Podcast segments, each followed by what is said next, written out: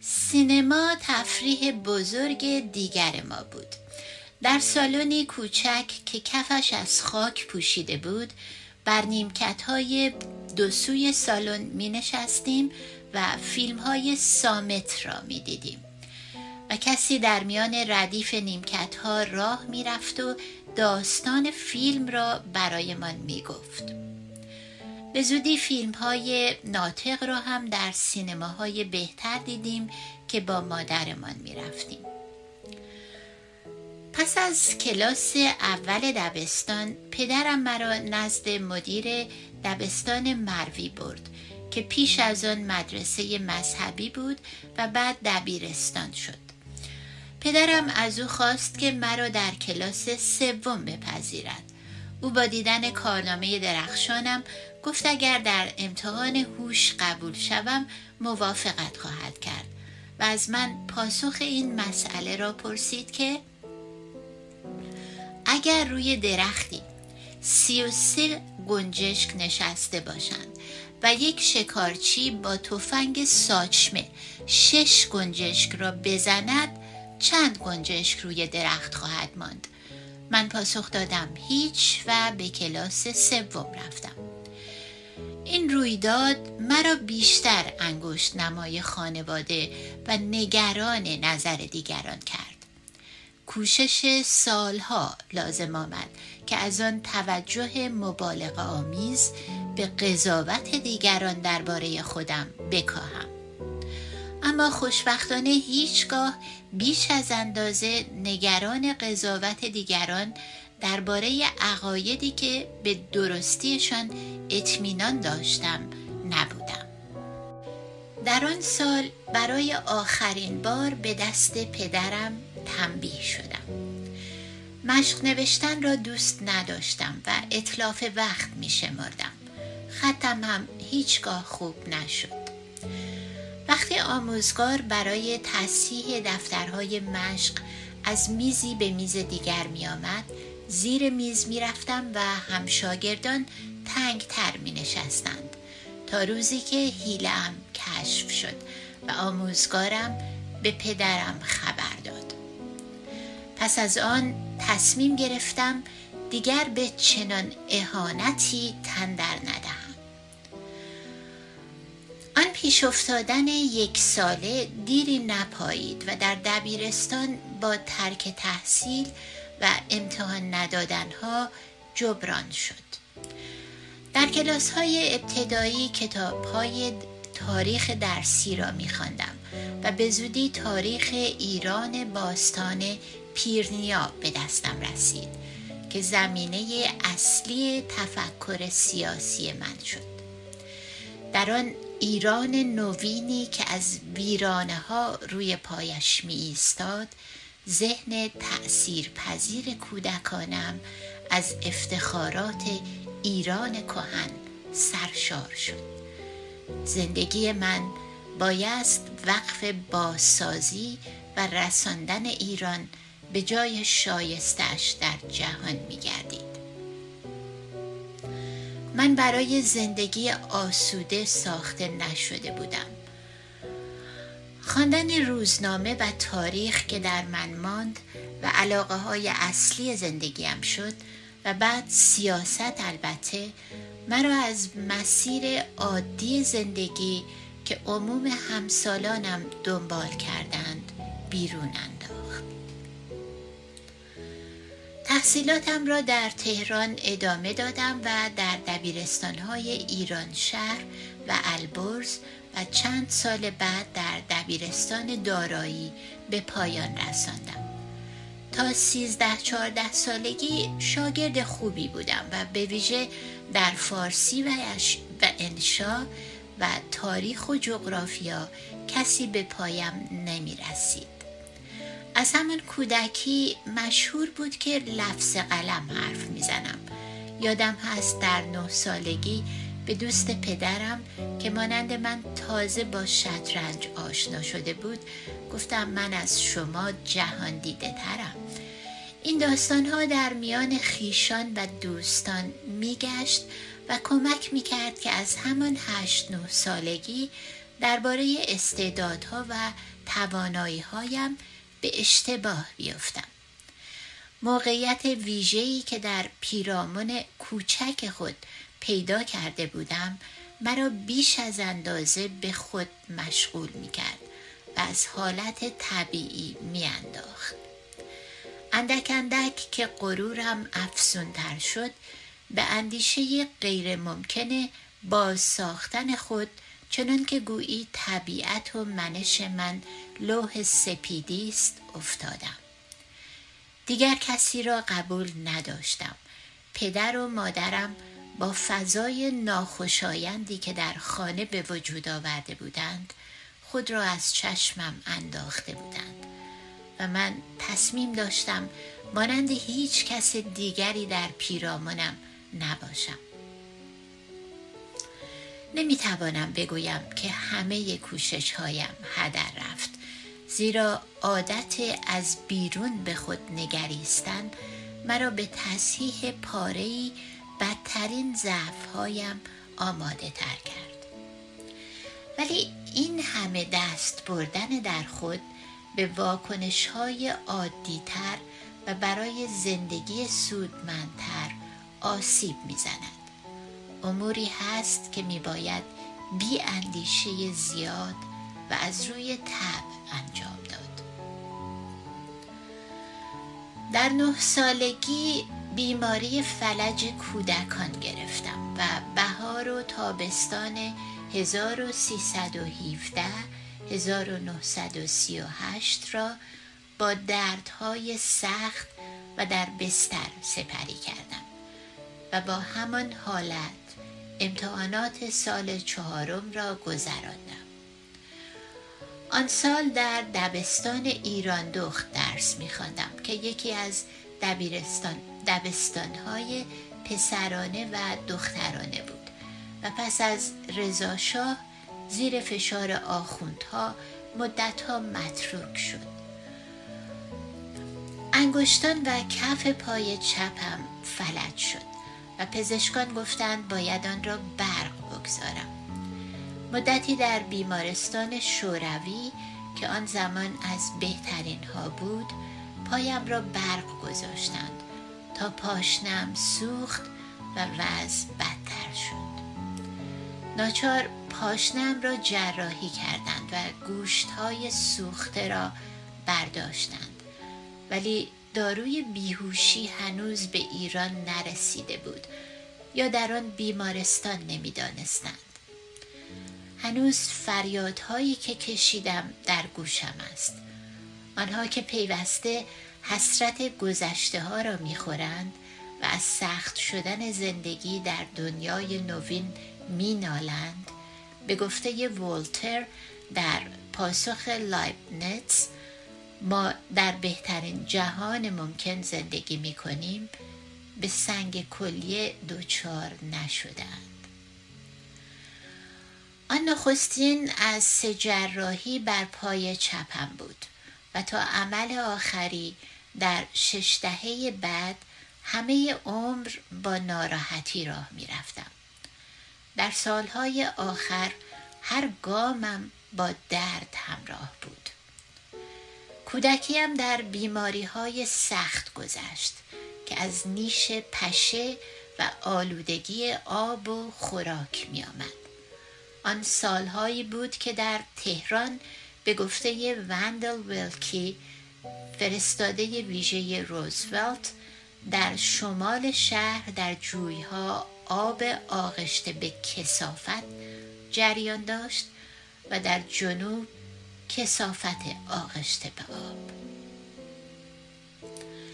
مدتی از ترس یا به دلیل دچار شدن به مالاریا جوشانده پوست بید به ما می‌دادند.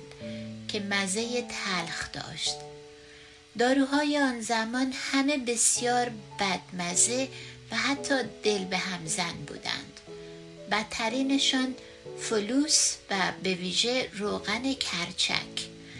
پدرم به همه می‌گفت که من بیان که خم به ابرو بیاورم آن داروها را سر می‌کشم.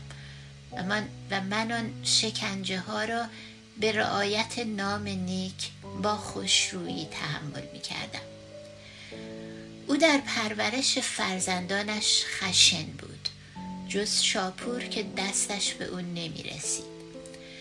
در سالهایی که تازه راه افتاده بودم اگر در زمین خوردن گریه می کردم به پشت دست من می زد.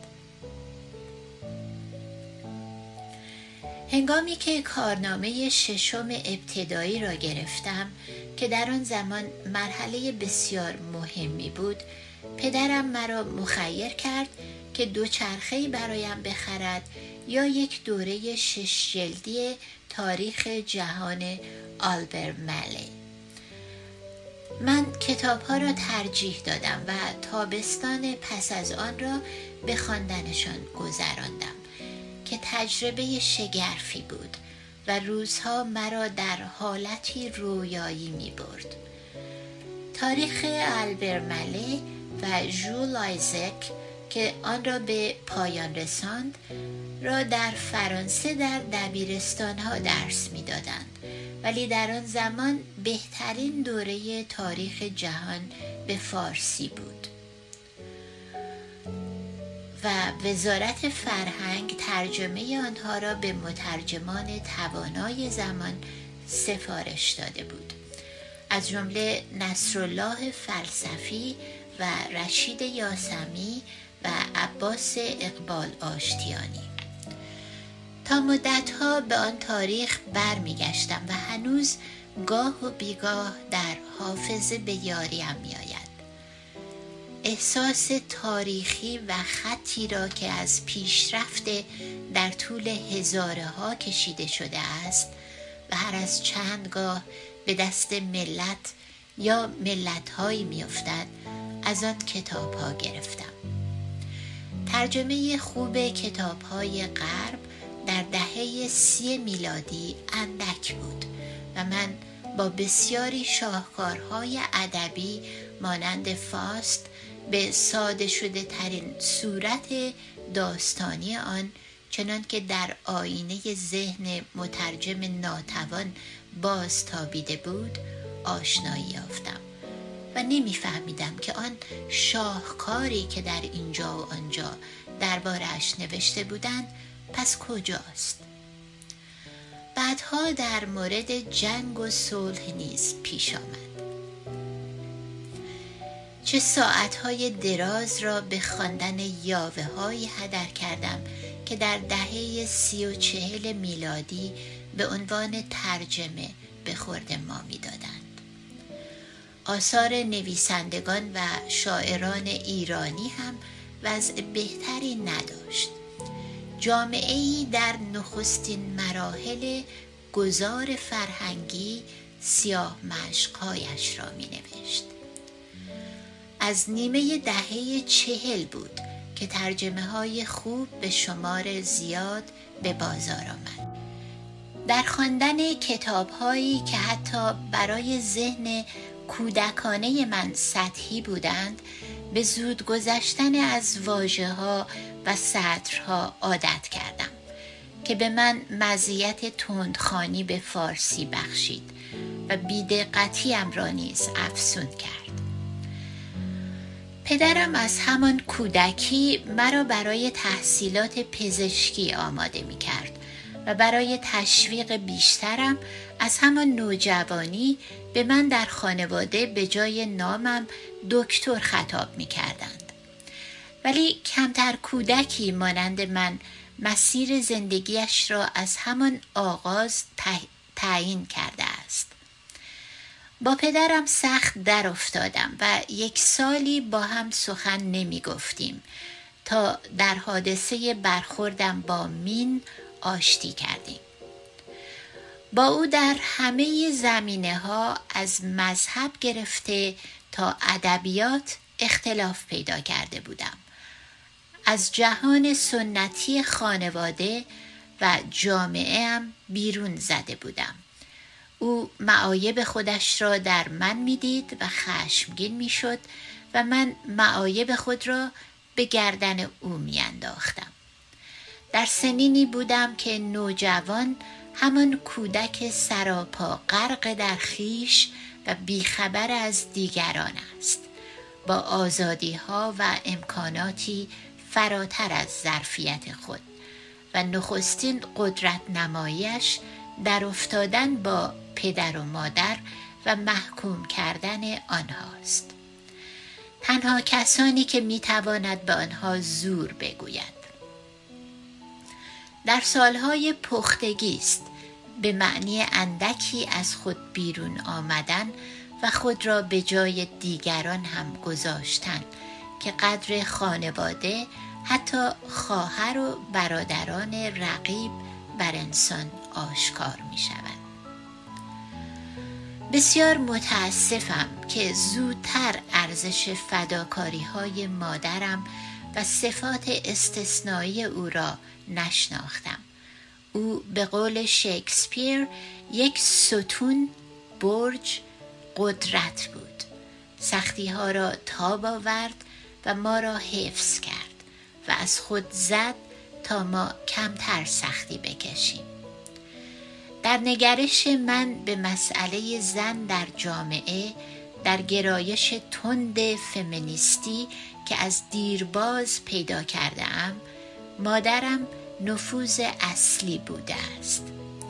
او نخستین بار مرا با سرنوشت زن به عنوان سنگ زیرین آسیای دین و قدرت فرهنگ و جامعه آشنا کرد. اما دهه ها گذشت تا شناخت بیشتر و بهتر بار سنگینی که طبیعت و اجتماع بر دوش زن گذاشتند سرانجام نگرش مرا در رابطه با زنان تغییر دهد و به حقیقت آنچه در زنان به غلط ریاکاری می انگاشتم پی برم. فرض اصلی من این بود که زن و مرد برابرند و نمی توانستم دریابم که زنان حق دارند به گفته سعدی دیدار نمایند و پرهیز کنند. اندک اندک دریافتم که برابری در میان نیست و همه هزینه های جسمانی و اجتماعی رابطه زن و مرد بر دوش زن است. همه رنج و خطر فرزند آوری با زن است و رابطه جنسی در بیشتر تاریخ و تقریبا همه اجتماعات انسانی برای مرد نشان افتخاری بر سینه و برای زن لکهی بر دامان بوده است. زنان حق داشتند و هنوز در جامعه های نیمه وحشی ما حق دارند که برای حفظ جان و آبروی خود با احتیاط تر و خیشتندارانه تر از مرد رفتار کنند. برابری باز نه به کمال از دهه شست صده پیش با کنترلی که نخستین بار زنان بر دستگاه باروری خود یافتند و در جامعه های پیشرفته باختری با برابری حقوقی فزاینده پدید آمد. از همان زمان هاست که می‌بینیم زنان در رابطه با مردان کما بیش برابر